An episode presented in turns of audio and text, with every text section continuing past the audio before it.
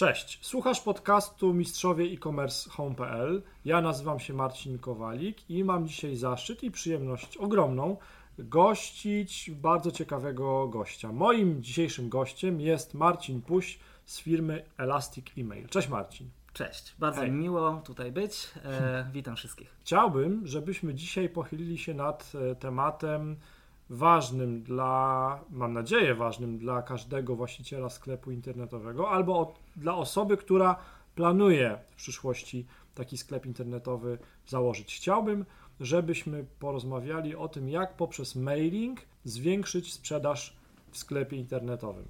Zaprosiliśmy Ciebie tutaj do, do podcastu, do tego odcinka, ponieważ masz spore doświadczenie w e-mail marketingu, w e, efektywnym wykorzystaniu narzędzi do, do e-mail marketingu. No i teraz tak, e, potwierdź albo zaprzecz. Wydaje mi się, że e-mail i e-mail marketing jest ważnym elementem na tej całej ścieżce e, konwersji, którą przechodzi klient w, sklepie internetowym przed zakupem. Jest niezwykle istotne. E-mail jest z nami już tak długo, że my mamy tendencję do tego, żeby zapominać o nim trochę. E, jako kanale komunikacji i tak dalej, ale mogę przytoczyć nawet kilka statystyk e, tutaj z ostatnich lat, które pokazują jak bardzo e-mail e, rozrasta się. Przykładowo w 2019 roku średnio wysyłanych jest 300 miliardów wiadomości e-mail dziennie, a w 2020 będzie to 306 miliardów dziennie, czyli ta tendencja jest cały czas rosnąca i te liczby są ogromne. I też jak m, na przykład niektórzy się zastanawiają nad tym, czy młodzi ludzie korzystają z adresów e-mail, no to w przedziale wiekowym między e, 12 a 17 lat jest więcej właścicieli kont e, e-mail niż e, Facebooka i Snapchata razem wziętych. To jest, to jest chyba ważny punkt, wiesz, bo tak, e, mówisz o dużych liczbach, spoko, Mhm. ja to kupuję, ale tak się zastanawiam, jak się przygotowywałem do, to, do tego naszego spotkania, zastanawiałem się, mm, dlaczego klienci ci końcowi, ci potencjalni klienci w naszym sklepie internetowym, dlaczego oni chętniej podają swój adres e-mail czasami, niż na przykład, nie wiem, zasubskrybują coś na Facebooku albo dlaczego coś polajkują. I wydaje mi się, popraw mnie, może się Mhm. mylę, że pozostawienie adresu e-mail w jakimś newsletterze, w jakimś mailingu, to jest coś takiego trochę intymnego, tak? Ja się dzielę jakąś taką informacją trochę o mnie i ta informacja nie idzie, nie idzie w świat, no bo jak coś polajkuję na Facebooku, no to wszyscy o tym wiedzą. Natomiast jak zostawię adres e-mail w jakimś newsletterze, to wie o tym tylko właściciel bazy newsletterowej. Dokładnie, jest e, dużo takich rzeczy, dużo takich branż, gdzie my nie chcemy, żeby nasi znajomi wiedzieli o tym, że my jesteśmy klientami czy potencjalnymi klientami. Właściwie cokolwiek z branży medycznej może być takim, e, takim przykładem. I ludzie faktycznie traktują e-mail jako coś bardziej intymnego, ale też jako coś, nad czym mają większą kontrolę. Bo mimo tego, że oni polajkują na przykład e, fanpage, żeby otrzymywać jakieś informacje na bieżąco, czy to o promocjach, czy o czymś, no ale ze względu na algorytmy, na e, zasięgi organiczne, które są mm, e, tworzone, i tak mogą nie otrzymać tej informacji. W wypadku wiadomości e-mail mają dużo większą kontrolę nad tym i właściwie od momentu zapisania się, jeśli otwierają te newslettery, to dostają każdy kolejny i są na bieżąco. Pamiętajmy o tym, że jeśli już ktoś zapisuje się na newsletter na przykład sklepu internetowego, to on ma bardzo dużo świadomości tego, że będzie otrzymywał informacje czy to o promocjach, czy o nowych produktach i on się na to zgadza wpisując ten adres e-mail. Więc dla niego to nie jest spam. E, I tutaj też są bardzo fajne statystyki. E, 60% e, ankietowanych e, wskazywało na to właśnie, że e-mail jest ich preferowaną formą kontaktu z brandem, z Okej. firmami. A z kolei 80% przyznało, to są dane z USA, 81 dokładnie procent e, klientów przyznało, że dokonali zakupu po otrzymaniu wiadomości e-mail. Aha, no właśnie, czyli, czyli potwierdzasz jakby na podstawie tych danych, że ten, ten e-mail i e-mail marketing jest na, na, na tej ścieżce konwersji. Okej. Tak, tutaj jest cała, cały szereg jakby mm, które się na to składają. W momencie, kiedy przewijamy, no już zostaniemy przy tym Facebooku, w momencie, kiedy prze, przewijamy Facebooka, wiadomość od dane, danego profilu, danego sklepu internetowego czy kogokolwiek pojawia się na osi czasu jako jedna z wielu wiadomości. Po prawej mamy czat ze znajomymi, poniżej, powyżej komentarze, inne posty itd. W momencie, kiedy otwieramy mm, naszą skrzynkę pocztową, klikamy na dany adres, na daną e, wiadomość e-mail, to widzimy tylko tą jedną wiadomość. To jest y, ten taki rodzaj połączenia, który jest o wiele mm, jakby bardziej skupiony Mhm. i jest mniej mimo wszystko. Oczywiście są rozpraszacze, Wiesz, ale Złośliwi mogliby powiedzieć, że tych wiadomości e-mail w ciągu dnia spływa na moją skrzynkę pocztową wiele. Tak, jest ogromna ilość e, tych wiadomości i ogromna ilość spamu. My sobie w ogóle nie zdajemy sprawy z tego, ile spamu do nas nigdy nie dociera, nawet do folderu spam. Natomiast e, też skrzynki pocztowe, tak zwane mailboxy, e, czyli te produkty, których używamy na co dzień do odbierania poczty, one też sobie z tym radzą, wprowadzają różne rodzaje segregacji, przemieszczania, folderów i tak dalej, tak abyśmy mogli się w tym gąszczu odnaleźć. No i w mailu zawsze mamy tę opcję, żeby mm, anulować subskrypcję, co też jest jakimś rozwiązaniem. Wiele osób narzeka oczywiście na to, że ma zbyt dużo wiadomości, ale w większości są to wiadomości, na które sami się zapisali. Hmm, no jest, jest ten mityczny mm, inbox zero, zwłaszcza w pracy, gdzie po kilku dniach y, y, urlopu wracamy i mamy kilkaset wiadomości do, do przeczytania y, i tak dalej. Natomiast mimo wszystko, po, porównując to z tymi wszystkimi innymi e, mm, kanałami komunikacji, wydaje się, że e-mail wciąż jest taki dosyć prywatny, intymny. E, mm, wydaje się być też taką właśnie formą konwersacji jeden na jeden, czyli jednak łatwiej jest e, przekazać jakiś komunikat, nawet dłuższy tekst czy format. No dobrze, no to teraz popatrzyliśmy trochę na e-mail oczami y, konsumenta, klienta końcowego, ale wróćmy do tego, co nas najbardziej interesuje, bo nas najbardziej interesuje to, jak zwiększyć sprzedaż w sklepie in- internetowym właśnie dzięki e, mailingom, dzięki e-mail marketingowi. I to, e, to, co myślę, że jest ważne, to to, to, to żebyśmy sobie odpowiedzieli na pytanie, jak zebrać albo jak rozpocząć proces zbierania dobrej bazy do mailingu. Okej. Kiedy?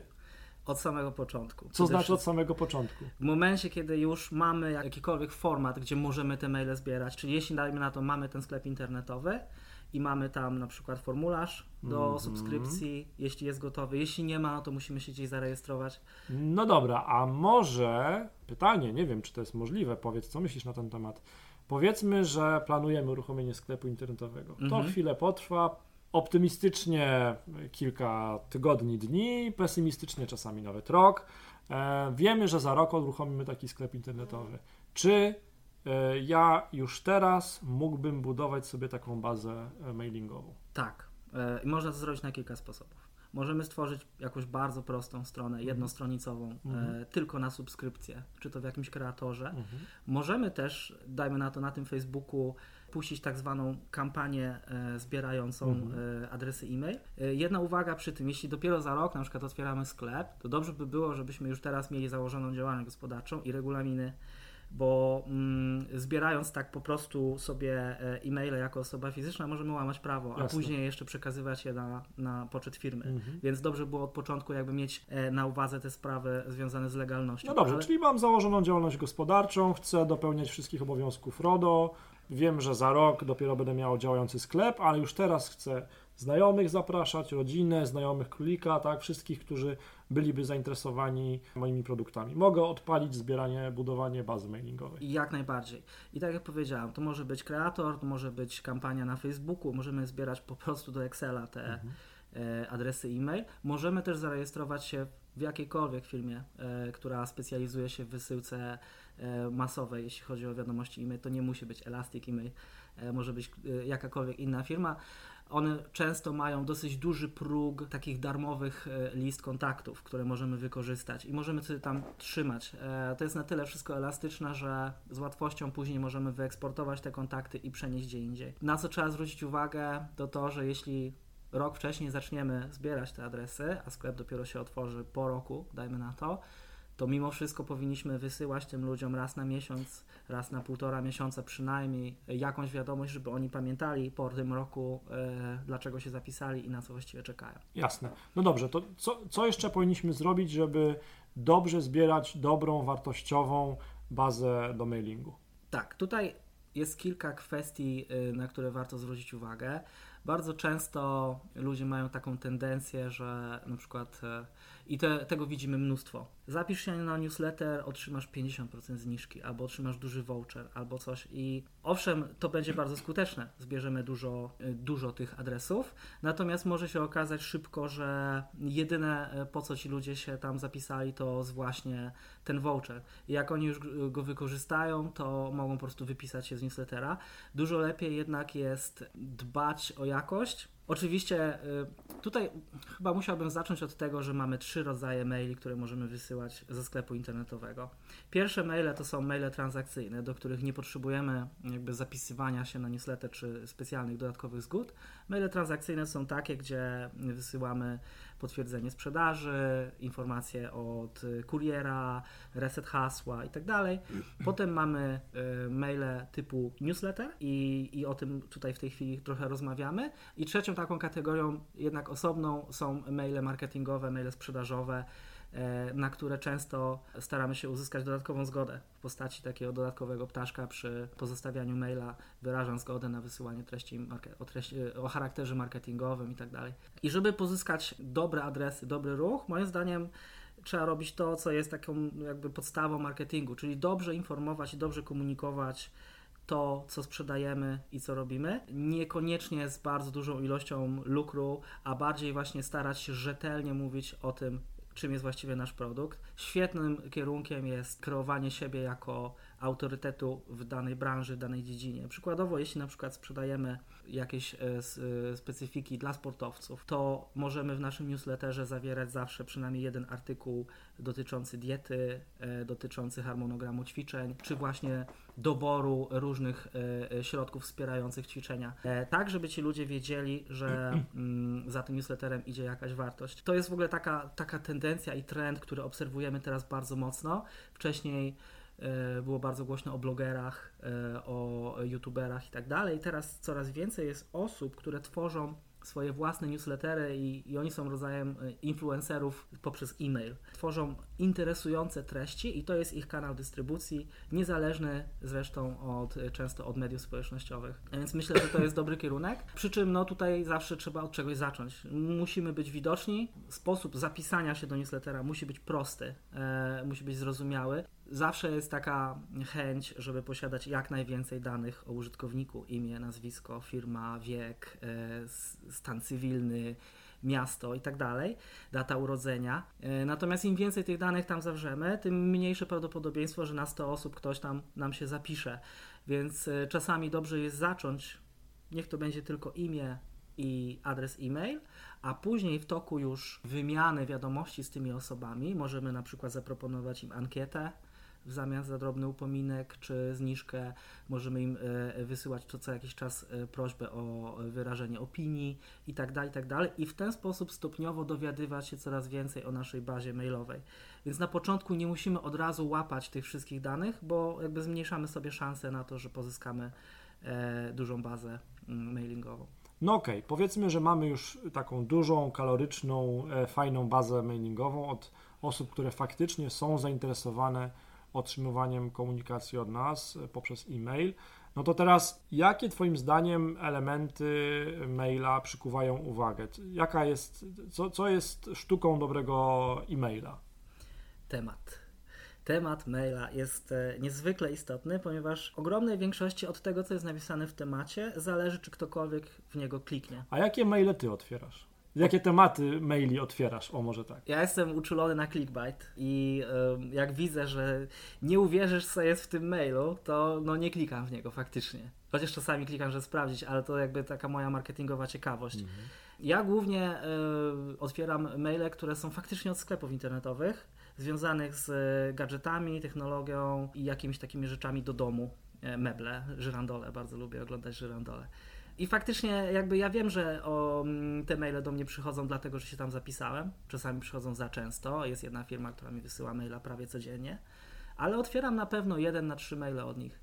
I mimo tego, że przysyłają codziennie mi maila, irytuje mnie to, to nie anuluję tej subskrypcji ze względu na to, że ja chcę od nich dostawać te promocje i ja wiem, że czasem mogę coś przeoczyć, co jest faktycznie wartościowe dla mnie i już wolę się przemęczyć i dostać te kilka maili więcej niż bym chciał, niż rezygnować całkowicie z subskrypcji. Okej, no ale w, e, w temacie maila rozumiem powinno się znaleźć, jeżeli jest taka możliwość, moje imię, tak? Personalizacja. Personalizacja jest świetna, Mhm. Bo to niezwykle przyciąga uwagę i tak naprawdę powinno się znaleźć informacja o tym, co znajdziemy w mailu. Niby logiczne, niby proste, prawda? A Ale- jednak jest to wyzwanie. A jednak bardzo wiele osób o tym zapomina i na przykład pisze, nie wiem, walentynkowy newsletter. Zamiast napisać, że mamy dla ciebie to, to i to. Dajmy na to, że jesteśmy właśnie w sklepie internetowym, mamy kilka produktów i z okazji walentynek mamy dla ciebie promocję na To, to, to, to. i to. W I takiej, takiej i to jest- promocji, tak? Dokładnie, i to jest, y, to jest uczciwe i czytelne. Jeśli ktoś jest zainteresowany tymi rzeczami akurat, które w tym mailu się znajdą, to go kliknie i otworzy. Jeśli nie jest zainteresowany, to go nie kliknie. No tak, a, a informacja w tytule maila walentynkowy newsletter nie niesie ze sobą nic, Nic. prawie, bo my i tak już wiemy, że to jest newsletter, tak? Dokładnie. Cenna Dokładnie. uwaga. Więc temat jest niezwykle istotny i, i naprawdę to, to się będzie ciągle przewijało, bo to tak, tak naprawdę jest cel marketingu, czyli dostarczyć informacje o produkcie i dostarczyć go w jakiś tam atrakcyjny sposób, ale przede wszystkim on musi, to musi być rzetelna, prawdziwa informacja o tym, co mamy do zaoferowania. I ten temat powinien to odzwierciedlać, czyli powinien mówić o tym właśnie, co komuś oferujemy i dlaczego warto tam e, zajrzeć. Takie ostre tematy też czasami działają. Są takie firmy, które mm, nawet wymyślają rymowanki i tak dalej. Są różne statystyki, na przykład emotki. Emotki działają. Statystycznie, czy je lubimy, czy nie, faktycznie dodanie emotki powoduje o ileś procent, e, kilkanaście nawet czasami, zwiększenie ilości otwarć Każdej wiadomości. grupy docelowej? W prawie każdej. Okej. Może jeśli wysyłamy y, do dyrektorów banków wiadomość czy coś, ale prawdopodobnie też to zadziała, ze względu na to, że jak mamy ym, skrzynkę odbiorczą i widzimy przed sobą listę na przykład 100 wiadomości, No tak, co I w pytanie, temacie- co przykuje naszą uwagę? jasne. dokładnie, i w temacie której z nich jest emotka, to chcąc, nie chcąc zwrócimy na to uwagę, jesteśmy wzrokowcami i w pierwszej kolejności przeczytamy te hieroglify, czy właśnie emotikonkę, a dopiero później tekst. No dobrze, zobaczyliśmy temat, który przykuł naszą uwagę, otworzyliśmy maila,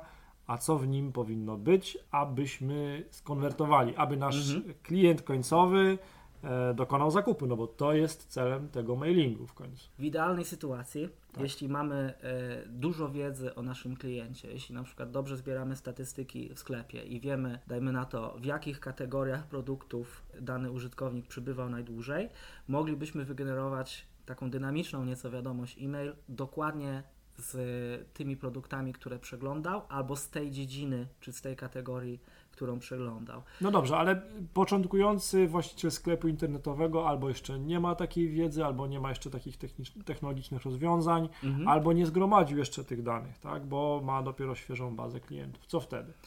Wtedy e, warto jest e, traktować tych ludzi od, e, od naszej bazy mailowej jako kogoś em, premium. I możemy dostarczyć im na przykład promocję przed tym, zanim jeszcze oficjalnie będzie ona w sklepie, ciekawe, okej. więc oni będą o tym wiedzieć wcześniej, będą mogli sobie kupić e, e, coś w promocyjnej cenie nieco wcześniej niż inni. Możemy im dostarczyć też informacje o nowościach też trochę wcześniej, tak żeby oni mieli świadomość tego, że jeśli na przykład polują na jakąś rzecz, czy to przy w przypadku ciuchów na przykład to jest bardzo, bardzo ważne. E, Jeśli polują na jakąś rzecz, to mogą się dowiedzieć przed innymi. I oni odczuwają wtedy rzeczywiście raz, że są zadbani przez e, sklep, a dwa, że czują się trochę wyjątkowo, bo rzeczywiście dostali coś e, wartościowego. Nawet jeśli chodzi tylko i wyłącznie o czas, o różnicę w czasie, to już jest coś. Są takie oczywiste rzeczy, jak to, że wiadomość powinna być czytelna, tekst powinien być łatwy do przeczytania, HTML czy czysty tekst? Mm, W wypadku e, newsletterów i maili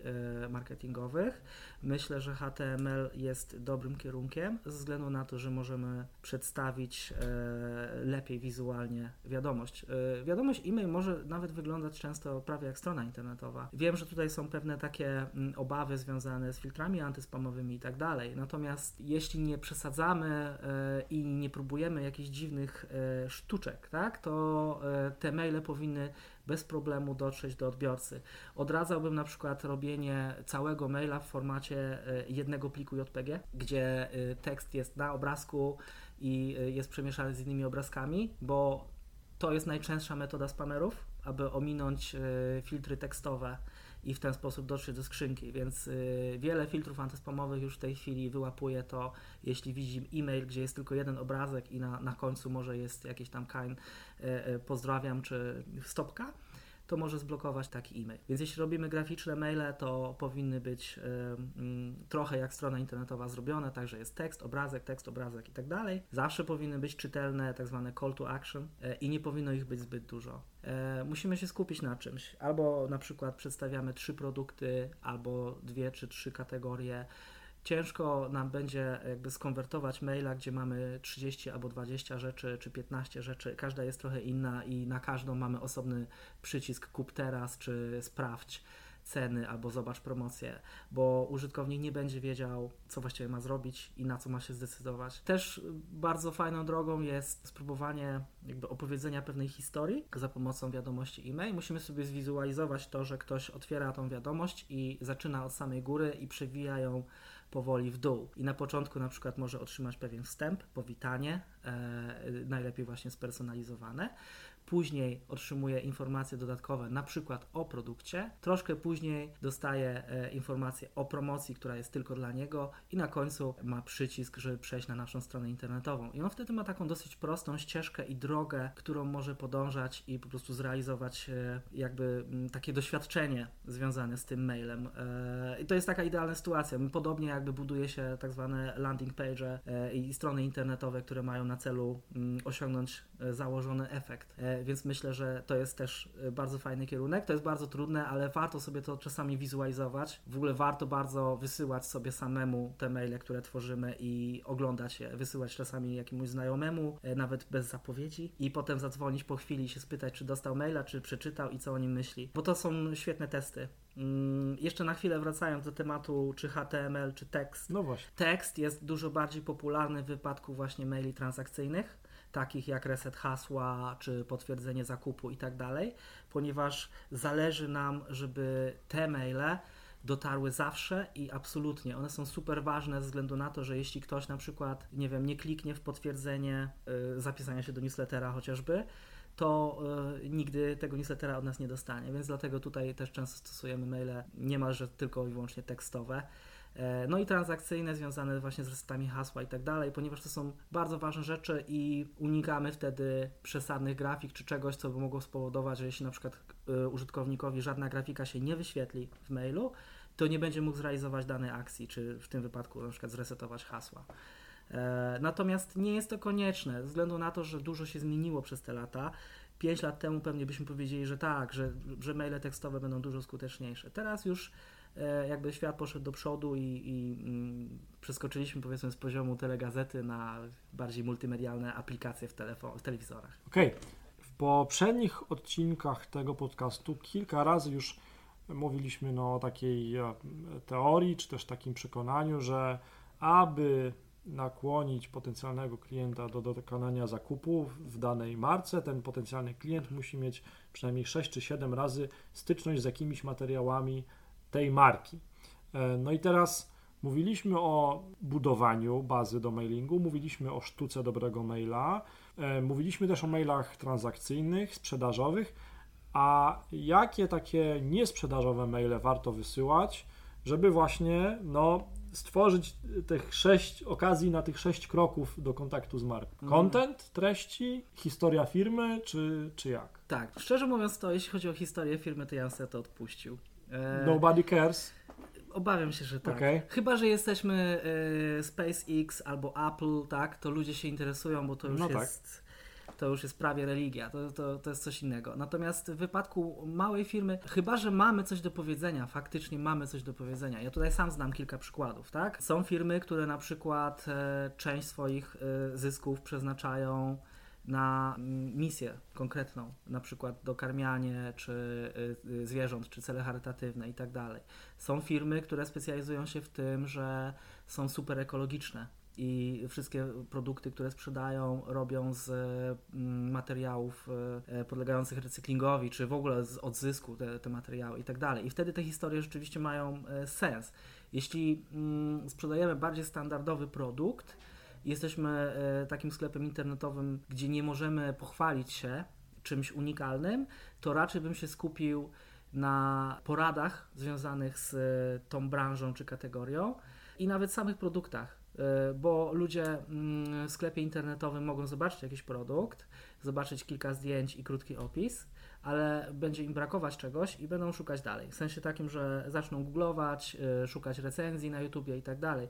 Jeśli na przykład my wyślemy komuś maila yy, tylko z jednym produktem i damy tam naprawdę szczegółowy, wyczerpujący opis, to jest bardzo prawdopodobne, że on nie będzie już potrzebował żadnych dodatkowych informacji i dużo łatwiej jakby podejmie decyzję zakupową. Nawet jeśli ten e-mail yy, nie będzie bardzo sprzedażowy, się może wydawać, że trochę śmieszne, że e-mail o produkcie nie jest sprzedażowy, nie jest sprzedażowy tak, tak. ale to może tak być, ponieważ możemy tam zamieścić na przykład cytaty z e, niezależnych recenzji, możemy dać im nawet linki czasami do konkretnych właśnie e, recenzji, czy to na YouTubie, czy w innych miejscach. Udokumentowany proces tworzenia tego produktu, jak powstawał, co było idea, jaka była idea za produktem, tak? Dokładnie.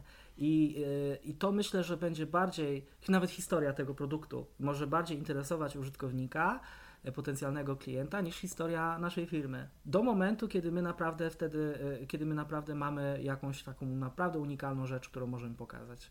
Ja sam na przykład wiem o restauracji w Szczecinie, która się jeszcze nie otworzyła która planuje e, zatrudniać e, osoby niesłyszące i cały, cały swój, e, całą swoją restaurację i wszystkie schematy, procesy i tak dalej budują wokół tego, żeby to działało. I moim zdaniem to jest bardzo mocna ich strona i to jest taka historia, którą warto opowiadać, warto ją pokazywać i tak dalej. I mm, myślę, że też wzrosła trochę w ostatnich czasach świadomość klientów klienci są gotowi często zapłacić trochę więcej w zamian za to, że e, wiedzą, że coś dobrego za tym stoi. Tak, ale to będzie pewnie jeden z elementów układanki, a nie e, główny, główny element narracji, który pewnie będzie się ciągnął. To będzie część całej opowieści, tak? Dokładnie. I wydaje mi się też, że miejsce na takie mm, dodatkowe rzeczy o firmie i tak dalej są dobre w momencie, kiedy my już się rozpędziliśmy nieco. Kiedy możemy sobie pozwolić na to, żeby koszt poniesiony na komunikację z potencjalnymi klientami nie zawsze się zwraca w 100%. E, bo w początkowej fazie, nawet jeśli nam się wydaje, że mailing można wysłać za darmo, bo mm, to on nie jest za darmo, bo to jest czas, który my poświęciliśmy, to, e, to jest dużo pracy, e, to są ostatecznie też przy większej bazie koszty narzędzia. wysyłki, narzędzia mhm. i tak dalej. I e, na początku nie będzie nas po prostu stać na to, żeby wysyłać maile, które nie są w żaden sposób związane z naszym produktem. E, ze względu na to, że mm, musimy się utrzymać, musimy e, zapewnić sobie dosyć szybko przychody, zyski i to wszystko musi zacząć zwracać. Więc zostawiłbym misje i takie bardziej jakby zaangażowane mm, tematy na trochę później, chyba że od początku jakby zaplanowaliśmy to właśnie w ten sposób, że tak ma być, tak jak w wypadku tej restauracji, o której wspominałem. Mhm. No dobrze, Marcinie, My ten odcinek podcastu nagrywamy 8 lutego, co oznacza, że za kilka dni skrzynki pocztowe nasze i wielu milionów Polaków się rozgrzeją do czerwoności. Mhm. E, ponieważ będzie się zbliżać data 14 lutego i wszyscy będą nam mówić, że po pierwsze, ten dzień 14 lutego uda nam się tylko i wyłącznie wtedy, jeżeli kupimy pierścionek z brylantem, mm. jeżeli kupimy czekoladki, jeżeli kupimy kwiaty i najlepiej prosecco. Mm-hmm. No to teraz, jeżeli my wiemy jako właściciel sklepu, że taki dzień i inne dni się zbliżają, no bo mamy kalendarz, kalendarz jest ogólnie dostępny, to jak my się powinniśmy dobrze przygotować z mailingami w sklepie internetowym na takie specjalnie wydarzenia? Jakie wydarzenia są warte przygotowania? Okej, okay. no to tutaj warto sobie e, zasięgnąć wiedzy w internecie, ze względu na to, że już są bardzo dobrze opracowane tak zwane kalendarze marketingowe, też e, kalendarze dla e-mail marketerów. E, I one mm, są bardzo sensowne, w sensie takim, że wyszczególnione tam są takie wydarzenia w ciągu roku, gdzie faktycznie te wysyłki y, są największe i y, co za tym idzie też sprzedaż y, jest największa. I akurat walentynki są takim dniem w roku, gdzie my też obserwujemy jako nasza firma duży wzrost w wysyłce wiadomości e-mail i nasi klienci są dosyć zadowoleni z tych efektów. Jest kilka takich świąt, jeśli chodzi o, o, o walentynki to, o, i o przygotowania, to biorąc pod uwagę dzisiejszy dzień, to wypadałoby mieć już wszystko gotowe Poważnie? Jest tak. 8 luty. Jest, tak? już, to już jest późno. Czyli taki mailing powinien mieć już przygotowany, tak? I tą promocję na 14 lutego. Tak. Wiesz, to może być szokiem dla niektórych właścicieli sklepów internetowych, że takie przygotowania trzeba zrobić wcześniej. Tak, powinniśmy mieć to już, już na dzień dzisiejszy już powinniśmy mieć gotowe szablony, okay. gotowe bazy. E, przed e, większymi wysyłkami zawsze powinniśmy przejrzeć nasze bazy i zrobić tak zwaną higienę listy kontaktów, czyli na przykład pousuwać z nich e, nieaktywne kontakty, mhm. pousuwać te adresy, od których na przykład ostatnie dwa albo trzy e-maile odbiły się i wróciły do nas i tak dalej. Taka regularna higiena e, poprawi nasze statystyki otwarć świadomości, a jednocześnie też zmniejszy koszty, bo często firmy pobierają e, opłaty po prostu za ilość kontaktów. Więc im mniej mamy kontaktów, które i tak od nas nic nie otworzą, tym lepiej. Jeśli chodzi o tą gotowość, mówię o tym dlatego, że ja bym zachęcał ludzi do tego, żeby wysyłać takie wiadomości e-mail trochę wcześniej, ponieważ 14 lutego to już będą te walentynki, kiedy ktoś kogoś zaprosi, nie wiem, czy na kolację, czy na romantyczny wieczór, czy na randkę i tak dalej. No tak, a zamówienie on... trzeba złożyć wcześniej. Dokładnie. Jeśli jesteśmy sklepem internetowym, to ile dni będzie szła paczka do tej osoby? I tak mhm. naprawdę, jeśli dzisiaj on wyśle, właściciel sklepu internetowego, jeśli on dzisiaj wyśle mailing, to być może jutro albo jeszcze dzisiaj wieczorem ktoś coś kupi. Ludzie często kupują już w przeciągu 2-3 godzin od otrzymania wiadomości. Coś kupi dzisiaj, jutro, więc jest szansa, że przed walentynkami dostanie. Jasne. Więc może powiedzieć, że to jest niemalże ostatni dzwonek. I bardzo często tak jest, że jeśli chodzi o takie wydarzenia o charakterze mocno y, y, zakupowym, święta, i tak dalej, e, trzeba to robić wcześniej. Więc nie, nie zdziwiłoby mnie w ogóle to, jeśli na przykład wczoraj, dzisiaj, jutro dostanę e, mailingi z walentynkami. Tak naprawdę już od 2 lutego dostaję e, mailingi z walentynkami i to jest bardzo ważne. A z, z takich ciekawostek odnośnie tego tematu, to Black Friday i Cyber Monday to są najgorętsze okresy w ciągu całego roku. Mhm. Wtedy te sprzedaże i te przychody z zakupów są absolutnie najwyższe i mimo tego, że to się zaczęło w Stanach Zjednoczonych, to już objęło jakby cały świat i jest takim globalnym wydarzeniem, na które warto zwrócić uwagę i też warto się dużo wcześniej przygotować. Okej, okay, powiedziałeś ważną rzecz, że przychody, wyniki sprzedaży z tych działań w tych terminach, w tych świętach w cudzysłowie, bo to są takie mm -hmm. święta troszkę wykreowane na potrzeby naszego komercyjnego świata, że wtedy przy, przy Black Friday, Cyber Monday, że wtedy te mm, przychody są olbrzymie. No ale to ja zadam takie pytanie od strony e, osoby zainteresowanej pomiarem wszystkich działań marketingowych. Co mhm. powinien posiadać taki mail albo mailing, aby właściciel sklepu wiedział, że coś się z niego sprzedało? Jak, jak to w ogóle ogarnąć? To tak, możemy to spróbować zrobić sami, ale możemy też skorzystać z, jakby z gotowych narzędzi. E, dużo operatorów e, wysyłki e-mailowej oferuje link tracking, czyli śledzenie linków i w ten sposób, jeśli mamy w szablonie naszego maila, dajmy na to trzy produkty, każdy z tych linków będzie e, oznaczony unikalnym kodem i możemy potem z łatwością śledzić, które linki były klikane, które nie. Śledzić w Google Analytics w Google Analytics czy w danych statystycznych e, już samego narzędzia do wysyłki maili też. Okay. Możemy potem połączyć te dane mhm. ze sobą. Jest możliwość też właśnie tak skonstruowania linku, dodania mu tak zwanego UTM-a, mhm. czyli y, dopisać coś po prostu na końcu po znaku zapytania, że możemy potem zobaczyć, y, jeśli ktoś kliknął w ten konkretnie link, co kupił i, i czy kupił. Jasne. A co myślisz o y, wstawianiu w e-mail dedykowanego kuponu rabatowego na przykład i mierzeniu efektów, mierzeniu efektywności mailingu właśnie w taki sposób?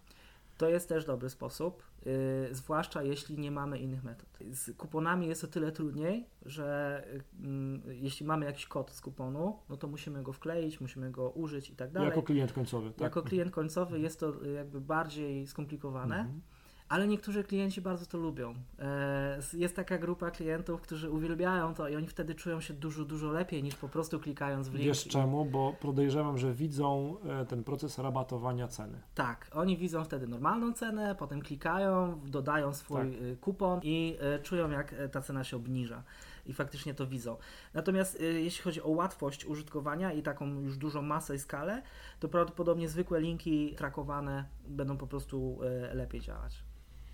Marcin Puś z Elastic Email. Jaka jest złota porada, którą chciałbyś dać naszym słuchaczom, którzy chcą zwiększać sprzedaż w sklepie internetowym dzięki e-mail marketingowi? E, zachęcam do tego, żeby zbierać subskrybentów jak najszybciej, jak najwcześniej i żeby to robić konsekwentnie i żeby regularnie przypominać o tym, że można się zapisać na newsletter, e, żeby dbać o swoją bazę, regularnie wysyłać do nich wiadomości, nie za często, nie za rzadko. Możemy to jakby rozgryźć też szybko, patrząc po tym, ile osób anuluje subskrypcję po każdym mailingu. Jeśli ta liczba wzrasta, to być może powinniśmy rzadziej albo coś zmienić. E, zachęcam też do tego, żeby eksperymentować. Zwłaszcza jak mamy małą bazę, bo możemy sobie wtedy pozwolić na pewne eksperymenty, na coś, na co duże firmy nigdy nie mogą sobie pozwolić. Też jak, jak e, zaczynamy, jesteśmy małą firmą, możemy bardzo szybko reagować. Na przykład yy, coś się wydarzyło niesamowitego. Yy, dajmy na to środek lata i nagle mamy 10 y, dni burzowych i robimy promocję na parasolki. Duża firma nie zdąży tego zrobić, a my mamy taką szansę. Jest dużo takich okazji, kiedy my faktycznie możemy, więc warto, warto tego spróbować. I y, przede wszystkim myślę, że należy szanować tego użytkownika końcowego. Jeśli będziemy wysyłać mu 5 maili z rzędu y, z tą samą promocją, to on zachowa się dokładnie tak samo, jak my byśmy się zachowali. Otworzy pierwszego maila, może otworzy drugiego, a trzeciego już nie. Szanujmy go, traktujmy go jak dobrego znajomego, i wysyłajmy mu te treści, które sami chcielibyśmy otrzymywać. Super, no to to są e, świetne porady. Ja jako początkujący właściciel sklepu internetowego na pewno dużo się dzisiaj nauczyłem i wdrożę, wdrożę większość porad. Marcin Puś z Elastic Email, dziękuję bardzo za Twój czas. Dziękuję również.